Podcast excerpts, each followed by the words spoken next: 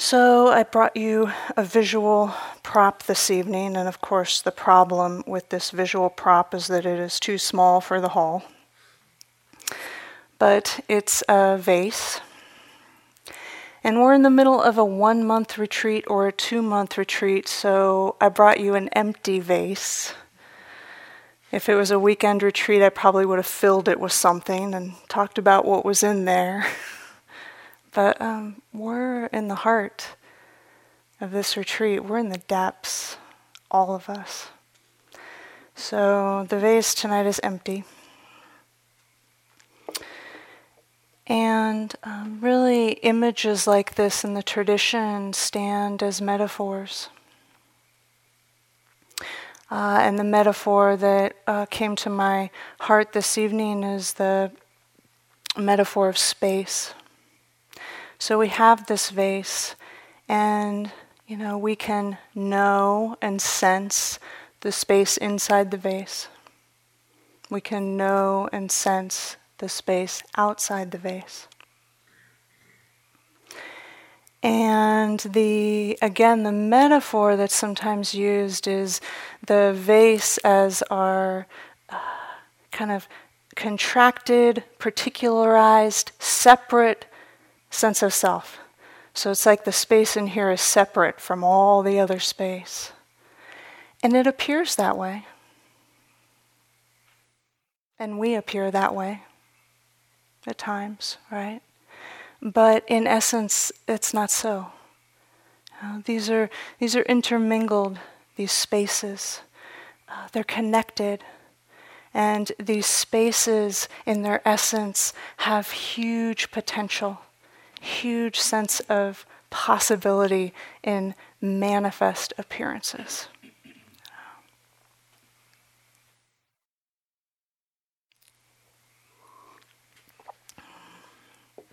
So I'm actually not giving a talk tonight on emptiness. I had to remind myself, Heather, that's the next talk. um, but I wanted to bring you the vase. And I also wanted to share with you my favorite, my all time favorite opening line of a Dharma talk ever. And my all time favorite line of a Dharma talk ever that opened a talk was a talk I heard years and years ago by Ajahn Sumedho. And he started the talk in his uh, th- those of you that sat with him or heard his recordings, his big, booming American voice the doors to the deathless are open.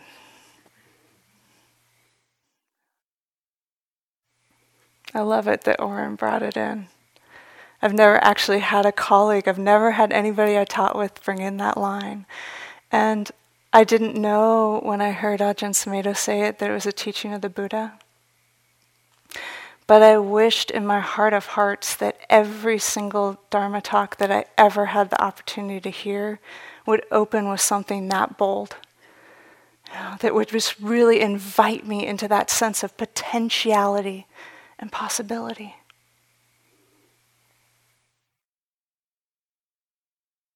I think sometimes some of us that were raised in the Dharma in the West, and, and maybe we haven't had a personal uh, teacher that was, um, you know, one of the greats, one of the so called masters, and, and it's like we start to wonder are the doors to the deathless open? Is awakening possible?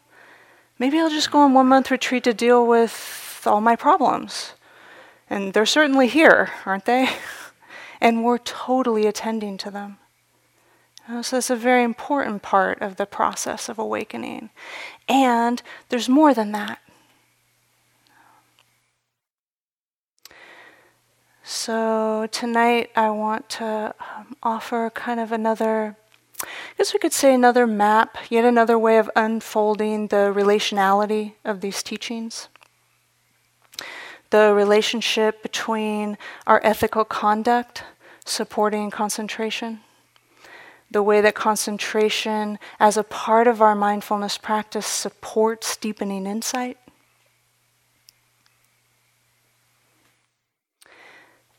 And I got an image this afternoon I was sitting in my room finishing up this reflection, and I looked out my window, and there's the hill there, and there's a trail, and it's one of the trails that goes way up the mountain. And it was so interesting when it was raining. I didn't see any of you guys out there, you know, but now it's just every time I'd glance out, another um, color of you know somebody's coat or pants, or the, just these glimmers of red and blue or black, or you know all I could see were your the colors of your clothes from that far away, and just these bodies moving across this mountain and the trails. And I realized that's actually um, a really good metaphor for the reflection this evening so, as I'm talking about various themes, that you imagine that you're on one of those trails.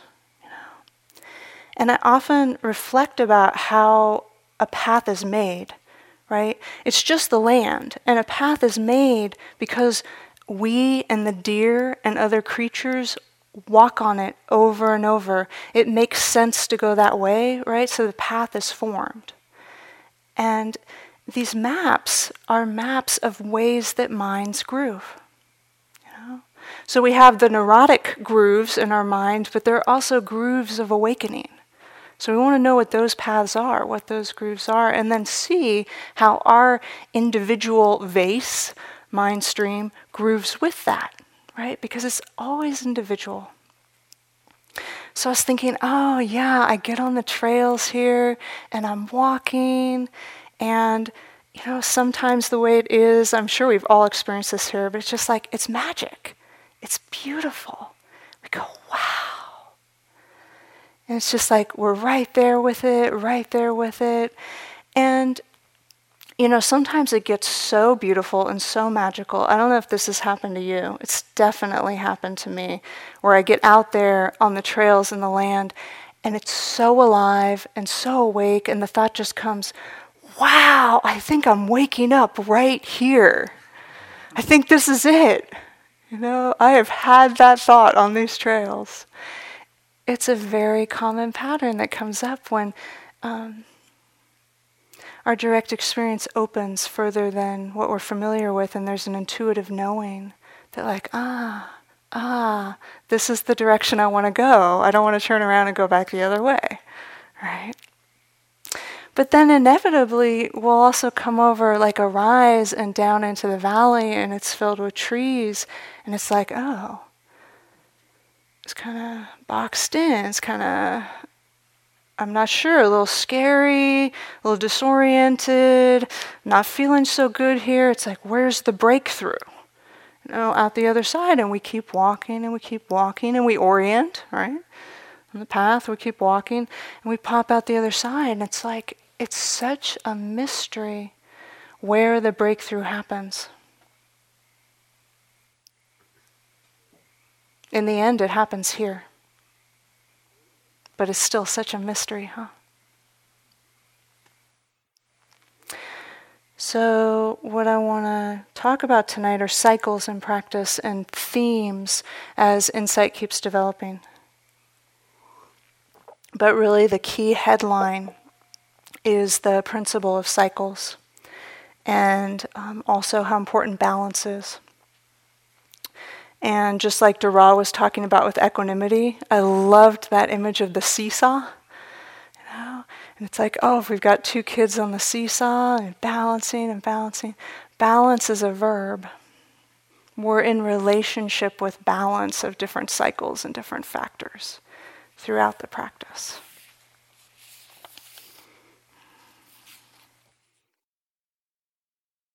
So we're launching in. You got your hiking boots on? No. Warm coat? It helps. So, one of the ways we can put our hiking boots on and, and throw on a warm coat are returning again and again and again to celebrating our basic integrity. This is the ground of the practice. And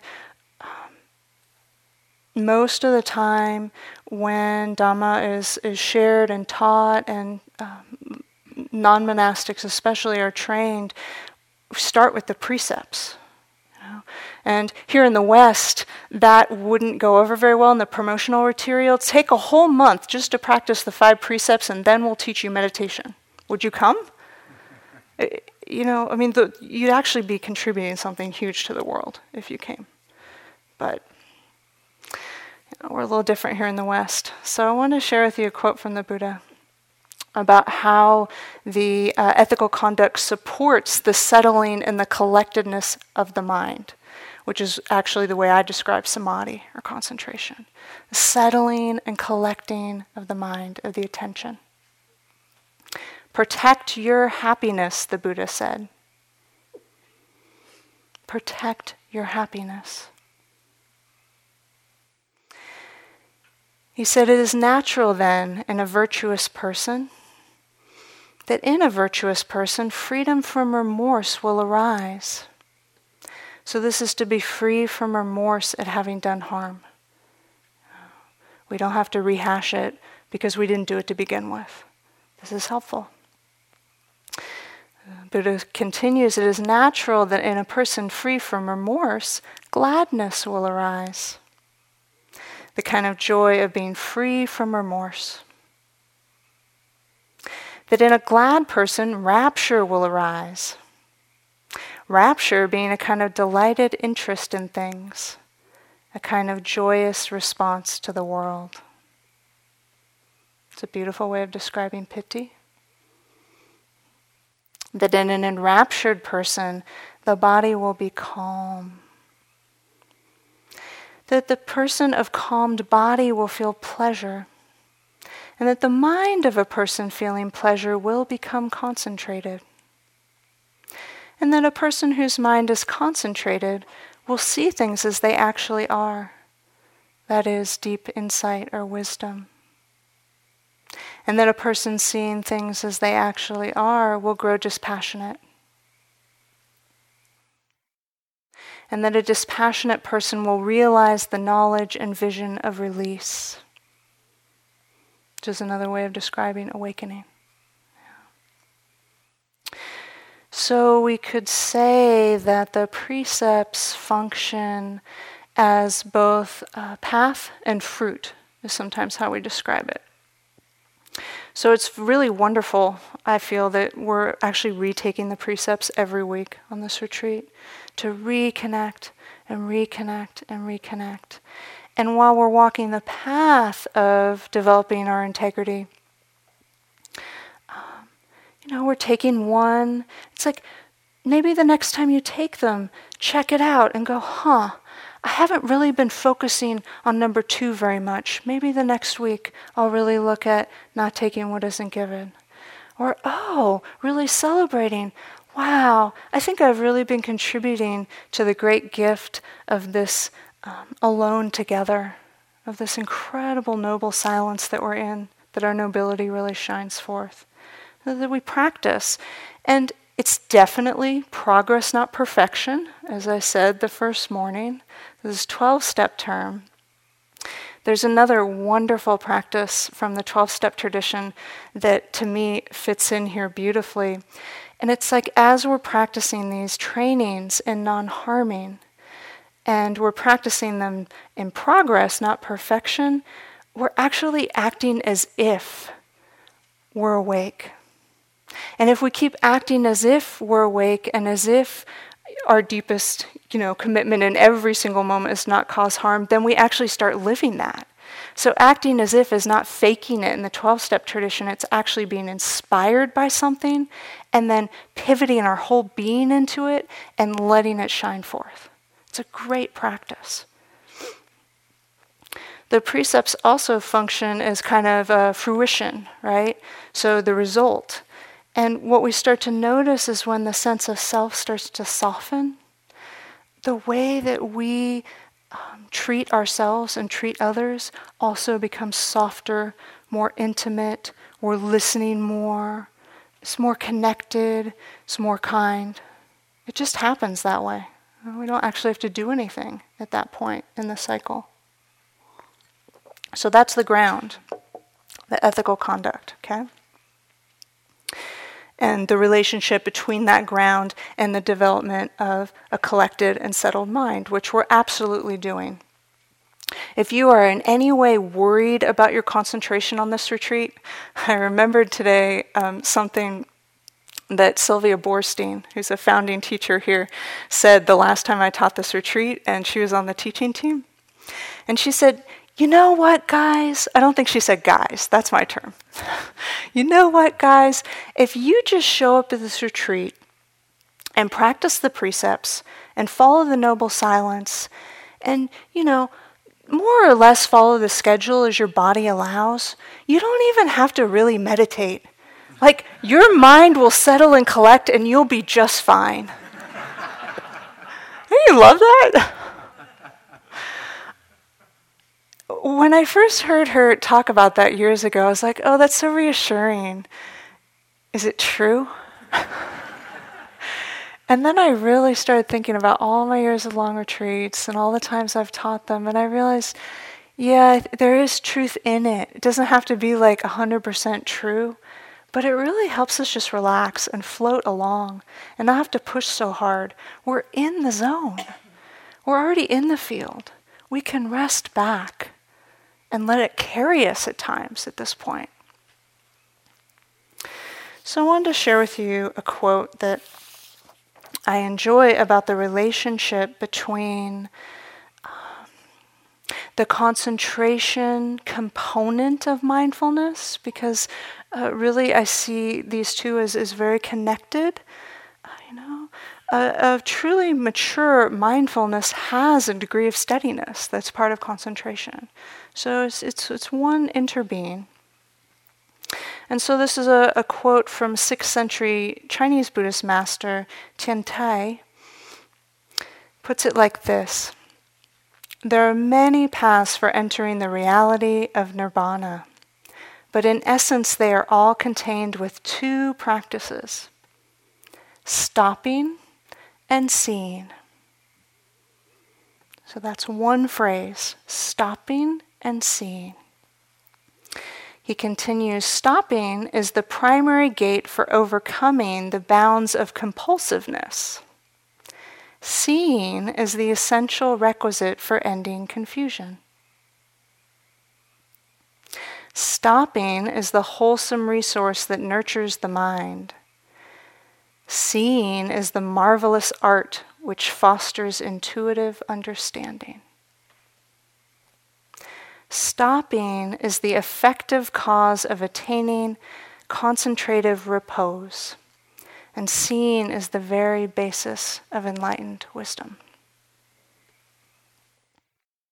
So then he talks about balance. A person who attains both concentration and wisdom has all the requisites for self help and for helping others. So important. It should be known then that these two techniques are like two wheels of a chariot two wings of a bird. If their practice is lopsided, you will fall from the path. Therefore, the sutra says, to one sidedly cultivate the merits of concentrative repose without practicing understanding is called dullness. To one sidedly cultivate knowledge without practicing repose is called being crazed sixth century. Dullness and craziness, although they are somewhat different, are the same in that they both perpetuate an unwholesome perspective. Okay. So it's not helpful, and when we attain the balance, we can better help ourselves and better help others. Uh, it's this, uh, this great compassionate heart of awakening that cares. So, stopping and seeing. And so, Donald this morning was talking about uh, momentary concentration, which is the concentration that um, is the steadiness of attention ongoing with changing objects of experience. So, there's a steady sense of connection, of intimacy with arising and passing sound, thoughts, emotions, breath, sensation. So the attention isn't sliding off and falling in a hole. It isn't drifting off into some more pleasant fantasy. It's intimately connected moment by moment, which is called, why it's called momentary concentration. So the process cycles. Every single one of us knows this. And the image that I use somatically for the cycles with, uh, with concentration, but with plenty of other things in these retreats too, is it goes like this. It's like you have your hand and then it's rising up in a wave, so it's a wave movement. And there's the peak of the wave, and then it falls, and the valley of the wave, and then the peak of the wave, and then the valley of the wave. And that's what it's doing, right? So it's really easy to believe when we don't know that practice is a wave, that it cycles, that when it's peaked, we've got it, and when it's valleyed, we've lost it. And I really want to um, thank you all, especially those of you that have been sitting this retreat, you know, for years or off and on for years, because I already knew this in my own practice quite intimately. But let me tell you something sitting down with eight, ten, twelve of you every morning and like being so um, invited in to your cycles like this, you see how universal it is. This is just not a personal process. This is how it works. So it's been really helpful for me to see that on a big, big scale instead of just in this own mind body system, right? And so I would ask you actually in this moment um, check. You might have awareness of where the concentration cycle is for you now, whether it's really steady, whatever that means for you. You know, it's kind of a peak, or whether your mind's all over the map and you're like, I've been here for two weeks. How could this be possible? Meditative failure? you know, and then hopefully in parentheses you say to yourself, wrong. Just wrong. Okay? But just check inside and see where are you? And, and if you're somatically based like I am, you could even put your hand out and you know put it higher or put it lower. We'll all close our eyes so nobody can see, but if it helps you to feel where you are through your body, check it out and put your hand, or it might be moving down like this or moving up like this. Where is the practice now, knowing that it's waving and changing?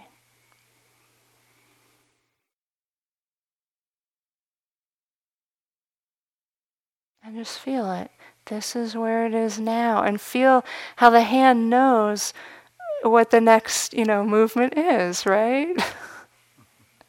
we don't know when, it could be peaked for two weeks, not usually. Could be valleyed for two weeks, not usually. In fact, I could say rarely, because it's really it's waving, you know. So that's the mystery. We don't know when, we don't know how. But here's the key. It's so easy to say and it is so hard to do.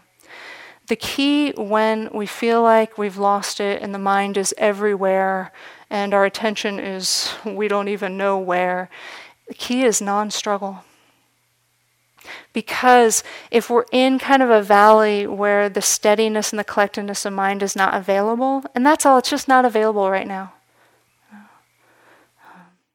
It's like we got voicemail on it. So it's just, it's kind of flatlining down here. And if we struggle with it and go, I'm a terrible meditator. I don't know what I did wrong. I better push harder. I better get that other cushion. Maybe if I just have my right buttocks up a little higher, it's all going to be okay. You know, all the things that we tell ourselves. We're perpetuating this. We're feeding this with attention. We're feeding this. Um, this low point. And if we just go, oh yeah, mind's everywhere, you know, the collectedness and intimacy with one thing at a time is nowhere to be found. And it's like this. This is what it's like. You know, this is the feeling tone, whatever it is for you. This is how it feels in the body. And just like, okay, then it'll just go back up again. It just does. Uh, cycles through the retreat. It cycles in our daily life too, but it's a different cycle.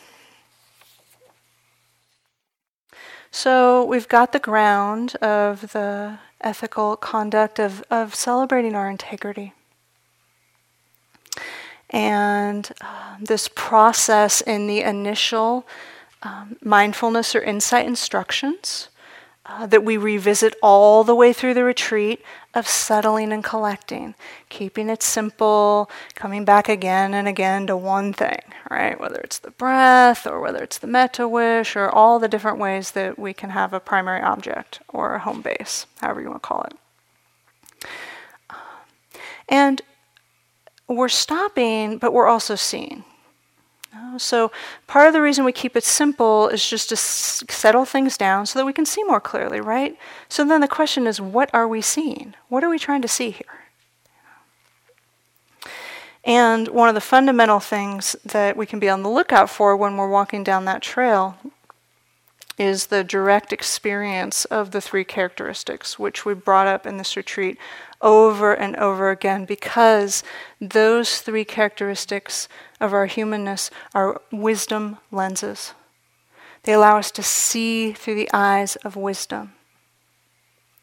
So we've named them as anicca, dukkha, and anatta, impermanence, unsatisfactoriness, not self. The way I put it in very simple language that I can remember and repeat to myself often everything changes. When we hold on, it hurts. It's not personal. And then sometimes in parentheses behind it, I put, it's not personal the way that I was trained it was. Uh, because sometimes the mind rebels and goes, it is personal. And we're back in the vase.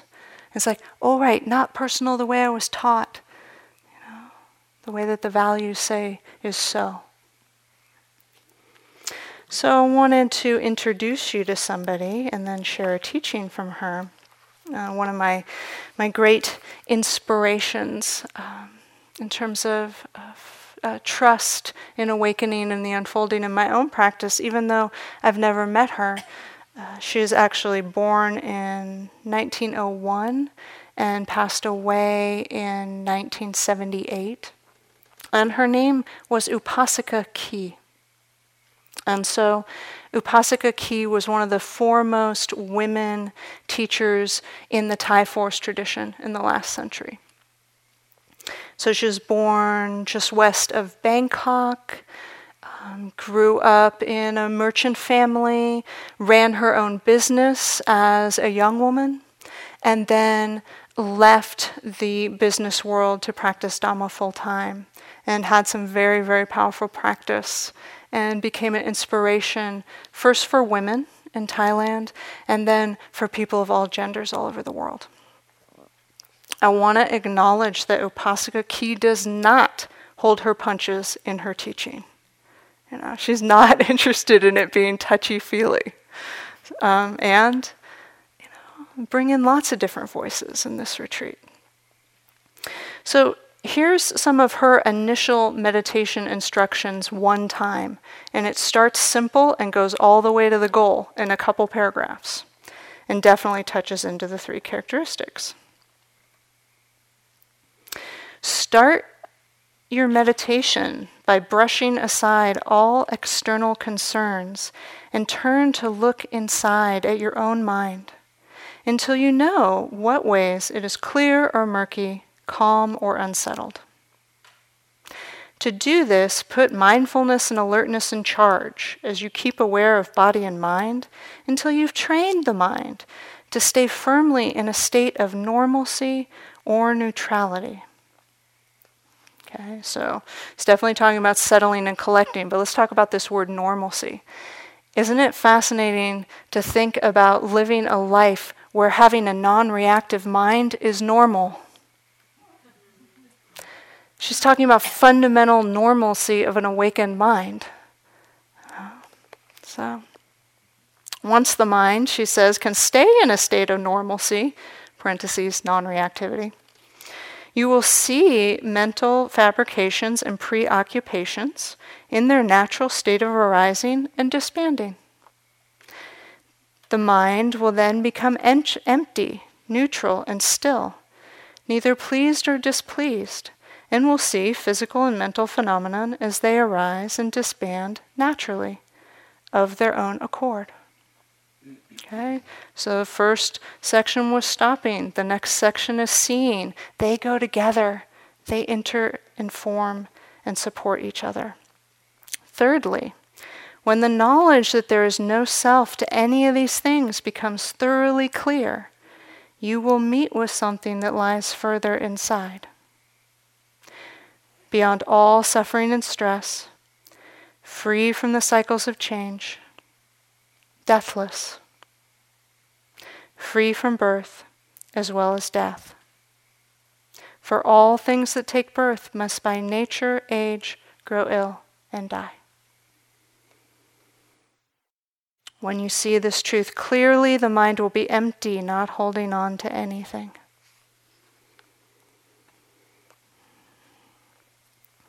So, what are we trying to see? That's a high bar that she's describing, and yet, some of us here in this retreat or other retreats have had our own direct experience of these characteristics. And we also will have direct experience because we planted ourselves here. And like Sylvia says, if we just kind of hang out long enough, uh, something's going to happen. So we keep going. And there are these endless cycles of confidence in the path and doubt in the path. So, say a little bit about that we had the whole Dharma talk a long time ago in the retreat with the hindrances and uh, doubt, and working with doubt as a hindrance, which is part of the process.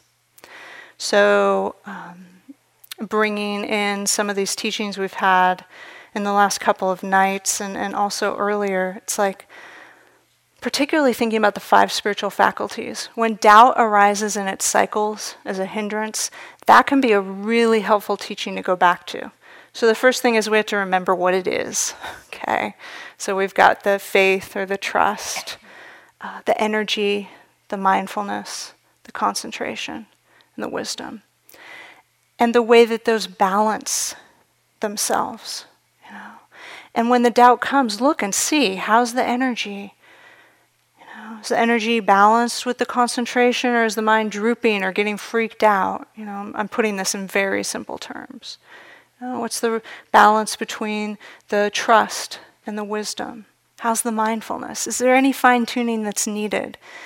Doubt is so difficult because we don't actually want to work with it. Just one of those, hin- I mean, all the hindrances we don't really want to work with, but doubt, it produces so many thoughts. For some of us, it's just like, yeah, I just got to survive this thing. And that's fine. You know, we're all still here, so clearly we've survived some doubt cycles, right? Um, but there's more. I want to actually talk a little bit about doubt as a fetter, though. So if we if we look at the dynamics of, of doubt as, as an arising kind of energy, uh, mental, physical energy, uh, it's also got a very deep root.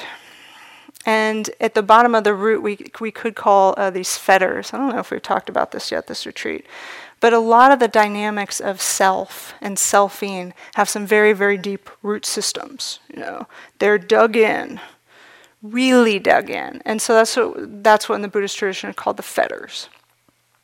And so there's also doubt as a fetter. And just to distinguish it a little bit between the bubbling up uh, from doubt as a hindrance I want to share with you a quote from Thanissaro Bhikkhu.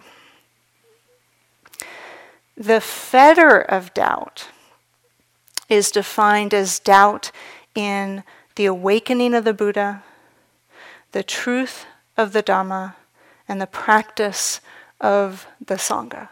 Okay? So that sounds a little bit similar to some definitions of doubt as a hindrance. Let's keep going. What this uncertainty boils down to is it's doubt as to whether there is a deathless dimension, doubt to whether there is awakening itself, and whether one can realize it through one's own efforts. The experience of the deathless, following on the practice of Dhamma to the point of entering the stream of Dhamma, cuts this fetter by confirming the possibility of a human being's awakening to the deathless, the correctness of the Buddha's teaching as a guide, and the worthiness of those who have experienced this, who have entered the stream of Dhamma. So, doubt's a tricky one. And, and just to be aware, it's got a deep root. And so sometimes we're working with it as a hindrance, and other times we're actually whittling away at that deeper root. And you may not know what you're doing. You know, it may not make a lot of sense, but you just sort of get this intuition. I feel like it's dropped down a level. And always the way it came up in my own mind was like whittling away at these fetters, just whittling away.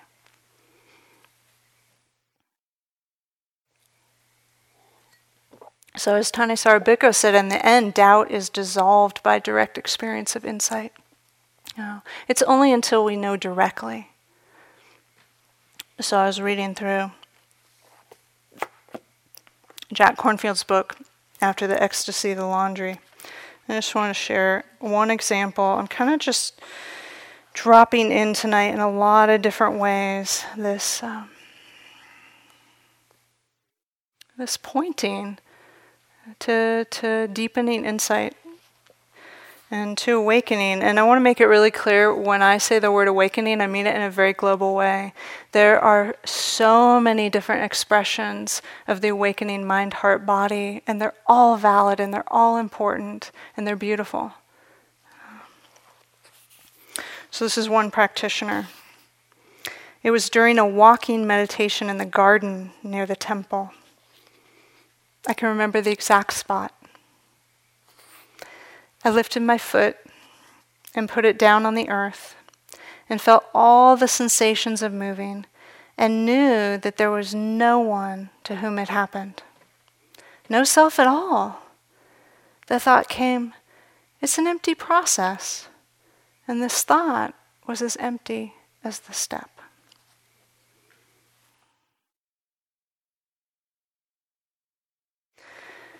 I walk around a lot in retreat and in my life too, and things happen, and I'm just like, oh, it's a process happening to a system. Oh. These are all pointers into kind of um, softening the solid, separate sense of self, of, of understanding more causes and conditions. And pointers.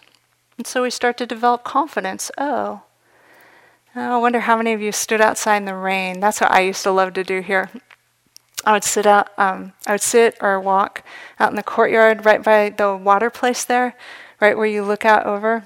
And I remember this one retreat here, 2000. It was the retreat here in 2000. And I had left a teaching job where I had a group of 60 kindergarten and first graders under my watch. And I'd actually left the job to come on two month retreat. I, it's the only time I've ever done something that irresponsible. The call was just too loud. It all worked out okay, but honestly, it wasn't, um, it was kind of a reckless thing to do. And, you know, some of us have reckless practice stories. I'm not recommending it. It's kind of like the story I told last time about when I, you know, blew out my knee because I wasn't listening to my body. Just saying, that was the context. And so I get to the retreat, and I kid you not, it rains every single day of February. Every day. And I'm thinking, wow, I'm not in a classroom with 65 and six year olds. I was ecstatic. and I just stand out on that deck and just watch the particles and feel the particles. And it was the, the intimacy with the impermanence became so rich that I didn't have to ask myself, is everything like this? When it gets really deep, there's knowing everything is like this. There's no more doubt. So then we can very easily move into cycles, and, and it happens not uncommonly that we start to feel like, ah, I got it. This is pretty good. This is really good. So, um, these cycles of meditation experiences where we think that we're permanently enlightened. And make no mistake about it, some of the greatest masters of our time have gone through these cycles. And they'll often tell stories about when they thought they were enlightened and then they got pissed off and realized they weren't enlightened. It happens. So, some of the things that can happen to us anywhere between like the mindfulness becomes so strong, or the insight, or the faith, you know, the kind of energies of the body, whether it's the um, rapture or the calm, um, you know, more happiness maybe than we've ever experienced. Maybe the equanimity becomes unshakable and it's like nothing's ever going to bother me again. you know, until dot, dot, dot, somebody drops that thing right next to me in the dining hall and ah, um, it happens. It's part of the cycles. And all of these things are really beautiful, and the problem is believing that it's more than it is, you know, or believing in some sort of, oh, I just had some stream entry, or I just had some enlightenment, and now I'm going to live an enlightened retirement. Uh, I used to wish for that. It's this is when it's really important to have a community um, to you know that you're checking in with us every few days so you can check it out. We can check it out with you. There's no shame in it.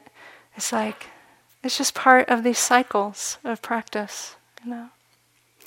And and to not like run away from the beauty and the power of the practice because you're so afraid that you're going to get attached please don't do that you know, on one hand, we get too attached, but the other dynamic I see in Western communities is that we avoid actually fully resting in to the power of the practice because we're afraid we're going to get attached. So I have been known to say individually and apparently now at a whole group level, oh, be attached. You know, and I'll check in with you soon and make sure that, you know, actually that it keeps moving and that you don't get stuck in that cycle. I'm not saying, oh, be attached. I'm saying don't avoid because you're afraid of being attached. Savor the beauty of your own practice when it's deepening. And so, just when we think things are humming along, you know, it's like, wow, amazing. So, here's a peek, right? I think I just got, well, maybe not enlightened, but definitely wiser than I ever thought I'd be in my whole life. And that may be true, actually. We wait and see. That's a whole nother talk I'm going to give to. Is giving precludes. Um, but we're up here, and then it goes down, right? And so we move into cycles of purification.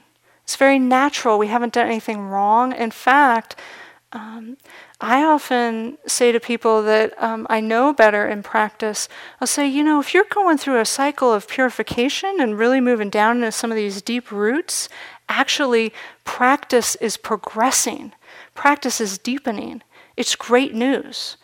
I know it sucks. I know you wouldn't wish it on your worst dot, dot, dot sometimes, but it's actually continuing to practice.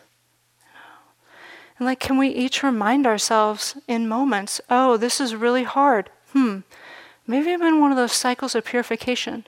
Huh, maybe it means actually that practice is progressing, i.e., it's continuing to unfold. That's what progressing means, right? It's we haven't died yet. It's continuing to unfold. so I'll talk about a few themes here one theme that's really common, particularly in a long retreat like this, but in shorter retreats and daily life as well, is what I call death cycles, where everything starts to feel like it's dying or falling apart. Um, I remember distinctly, actually, one of the early powerful times that this happened to me. And again, I was sitting in this empty seat in the front row. Um, and I remember that particularly because it was late at night and almost everybody was gone from the hall. And uh, so I started meditating with my eyes open and I was looking at the candles right here. And, and everything had become very ephemeral and fleeting and flickering, and it had been that way for some time. It was, it was actually uh, next week in the retreat so closer to the end of the two months. And, and all of a sudden, everything just started to fall apart. It's just all falling away. Everything that the attention landed on was falling away. And it just all felt like it was dying. And I still remember what came to my mind. as tears started pouring down my face, it was just like everything is arising and passing away. It's all slipping through my fingers. It's all slipping through my fingers. And then when I wrote it down later, it was it's all slipping through my fingers even as I write these words because the writing was happening and disappearing as it was happening. And so there were tears, and I didn't even know if they were tears of, of grief or fear or love, or they're just tears. No, and I, I know that for some of us, um, you know, that it's this, like we'll get images of, of those that we love suddenly, all of a sudden out of nowhere. We're just minding our own business. And the image comes or the dream comes. Some of us are having dreams of like those that we love or those we don't even know, and they're just, everyone's just dying or getting old internally before our eyes, right? These are archetypal experiences in meditation. It's not even just a Buddhist thing. Actually, um, you know, all all traditions in the depths of spiritual path, this is one of the cycles. Now, if you think I've never had that, should I try to do something? No. it may not be your theme. It may not be your season for this cycle? But to, to really normalize it, to understand, oh, things are uh, you know appearing they're being known they're clearing out. Can we bring a real continuity of the attention and the caring behind that attention to this process that sometimes is quite unnerving? Uh, people come in to check in they're like i don't know maybe i should call so and so i i had this image in meditation. I'm not sure they're okay. And it's like I mean, of course, things happen, but really, these are archetypes that come through sometimes in meditation. And the continuity of attention and the caring behind it, the equanimity of mind, really, really important. And also the normalizing of going, oh, I'm in the falling apart cycle. If we can recognize it, we can normalize it. If we don't know what's going on, we get really disoriented. So then we talk about the fear, right? Sometimes the cycle is fear. The way I, I, think about the fear cycles is when all of a sudden, for no reason, so, you know, we come over that rise in the hill on the path and we go down in the woods, and maybe we've even been in the woods before, but all of a sudden it just gets scary. There's like a little crack of the branch or whatever, and we're like, ah, you know, everything starts to get scary for no apparent reason, really. Like we know kind of rationally that, well, for example, we don't normally look at a Kleenex box and go, scary. but when this cycle moves through me, it's not uncommon. and and I, I think I first noticed it with a Kleenex box, which is why I relate it. And it's like, oh, the appearance of the Kleenex box and perception is becoming a little scary. Oh, you know, I mean, look at what we're doing here. We're unpacking everything we take ourselves to be.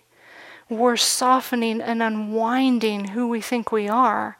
So as we get further down in the roots, that visceral survival fear is going to shine forth, right? It's going to come to the foreground. Again, is it a problem or is practice progressing? Uh-huh. So now we have to go back to mindfulness of the nervous system practices, right? Recap because the system is frightened due to the perceptions, you know, of, of all the kind of objects at the six sense doors being a little bit frightening. You know? So it's like, okay, let's work from the from you know from the body up. This is a very important time to orient to use our eyes and our necks and look around in the space and go, ah, there's the exit, see it with the eyes. There's a pleasant view out the window. Okay. Just get this sense of like, yeah, there isn't any tangible, you know, quote unquote, relatively real danger in the room. Oh, we can take a deeper breath and go, oh, fear I'll, I'll often say, uh, you know, the, the archetype of, of the difficulties in practice in uh, the, the Buddhist teachings is uh, the, the archetype of Mara, right? That which comes and tries to take us off our seat. I'll go, oh, fear. fear, Mara. I see you. I see you. And I take a deeper breath and I feel my feet and and I orient. And it's just a sense of like, actually, the Kleenex box is okay. And it appears a little bit scary right now. Metta practice is a beautiful thing to bring in. The mind starts getting really agitated. It's like, okay, agitated mind, and every once in a while, may I be protected and safe. May I be at ease. These really help in fear cycles. And so as I'm moving through these, it's like you'll recognize, oh yeah, I've experienced fear, or I've experienced that dissolving, or you know, maybe it's more that everything just starts to feel really, really mm, unsatisfactory. There's nothing wrong with that, but sometimes our attention starts to shrink away from everything. It's like, oh, yet another toothbrush in my mouth. I forgot to do my Brahma Vihara practice while I was brushing my teeth, so it's just unsatisfactory teeth that always need care and this toothbrush. And have I told you about the Brahma Vihara practice while you're brushing your teeth? I don't think I have. So if you ever lose attention while you're brushing your teeth, actually somebody I work with individually taught me this.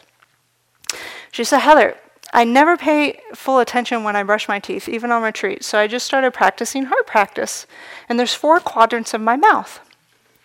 So on this quadrant, I practice metta, and on this one, compassion, and this one, joy, and this one, equanimity. It means I brush my teeth for the whole two minutes, which is good, and I get to be more present and more heartful with something that I always space. Yeah. So check it out in your ongoing practice here. What do you space? And, you know, maybe bring in some heart practice or something. You know, make a little creative thing with that place you always space. So I just brought that in to kind of lighten the mood because we're talking about purification, right? Which is heavy. It's heavy, but it's workable. You know, there is a lot of support here. There's a lot of support. You know, um, we can do this. We are doing this. So sometimes we forget that we can do it and we are doing it, and we go into those cycles where it's like, I'm out of here.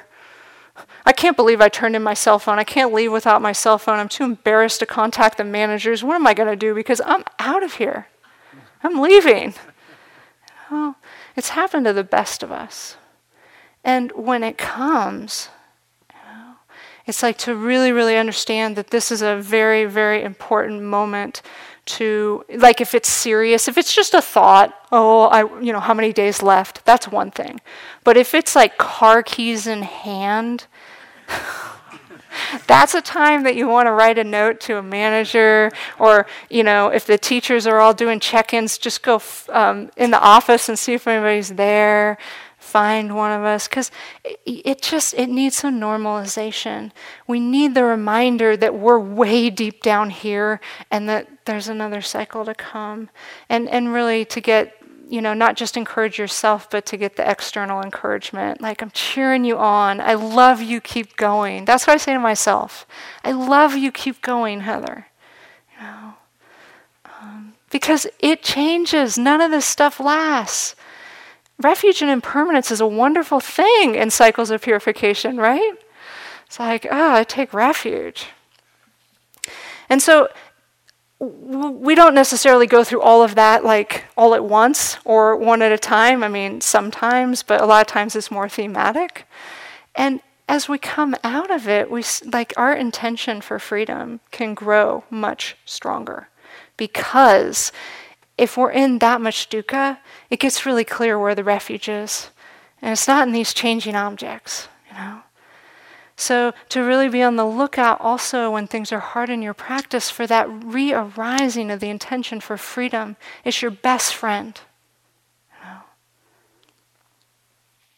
And so we keep practicing, right? I love you, keep going. Continuing to have those wisdom eyes Everything changes. When we hold on, it hurts. It's not personal. And it's, you know, when we're really practicing like that, this, um, this theme, this cycle of equanimity also arises and falls as part of the process, that actually everything evens out. It's not indifferent, it's not numb, it's non reactive, clear, wise, continuous attention. Sometimes we call this mature equanimity. There are four qualities to mature equanimity that you can be on the lookout for. One is called, um, when equanimity is mature, there's the abandoning of fear. So to me, that doesn't mean we're never frightened again, because we already looked at, yeah, there's these themes, they rise and pass, right? But in the case of equanimity, where it's the abandoning of fear, when something arises pleasant, unpleasant, or neutral, there's no shooting of the second arrow. Remember the teaching Donald gave about how something happens and then the reactivity is the second arrow? That is completely at rest. The flip side of abandoning of fear is abandoning of delight. Now, again, we need to retranslate this. This doesn't mean that we never feel delighted again. It means that we don't shoot the second arrow of getting high on the practice when it's that powerful and steady and beautiful. That we actually rest into it instead of trying to grow it and get high on it so that we can keep it. We can't keep it. So we release these second arrows of the fear and the delight. Uh, the wisdom lasts long. Often in these cycles, we can sit for long, long periods of time. And even if some discomfort arises, there's no need, nothing's needed. It's, it's, there's enough relaxation to hold it. And it's just steady and long, continuous mindfulness which really supports in that continuous mindfulness, right? And there's a lot of steadiness there right? A lot of steadiness in that mindfulness. That, like, everything's arising and passing at the sense doors, and the preferencing is gone. It's like the sound is the same essence as the thought, you know, it's like movement of sound, movement of mind, movement of sensation in the body, stillness. It's just, it's all of the same kind of essence. There's no preferencing.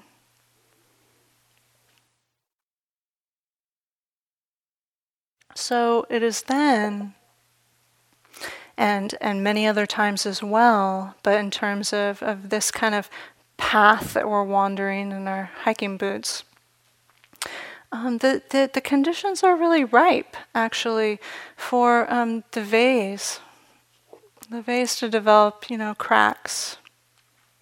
Not cracks of wound, but that it starts to um, the solid and separateness starts to dissolve, it starts to break apart. The space inside and the space outside are experienced as one essence.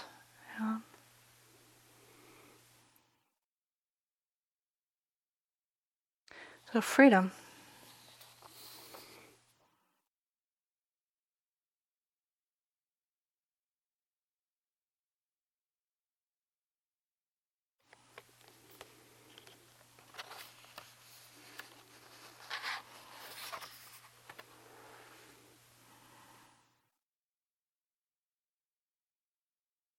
Back to Upasika Kee in closing.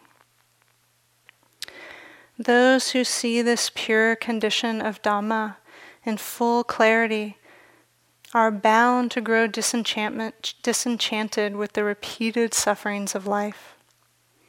When they thoroughly know the truth of the world and the Dhamma, they will see clearly, right in the present, that there is something that lies beyond all suffering.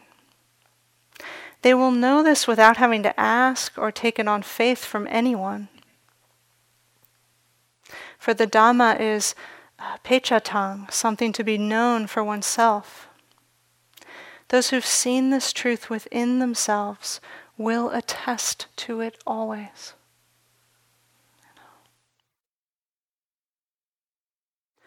Whatever experience of truth that we see clearly within ourselves. Trust it. We let it live through us. We let it inform us. We trust it.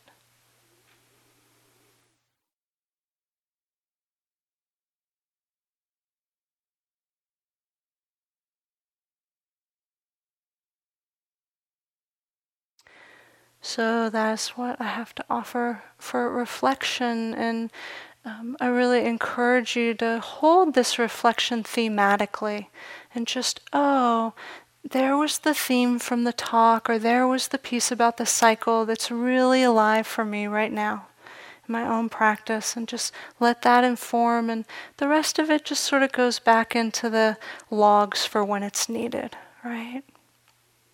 so much respect for your courage and your commitment to walk this trail.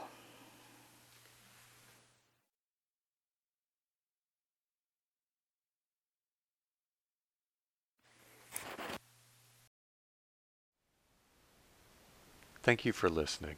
To learn how you can support the teachers and Dharma Seed, please visit dharmaseed.org slash donate.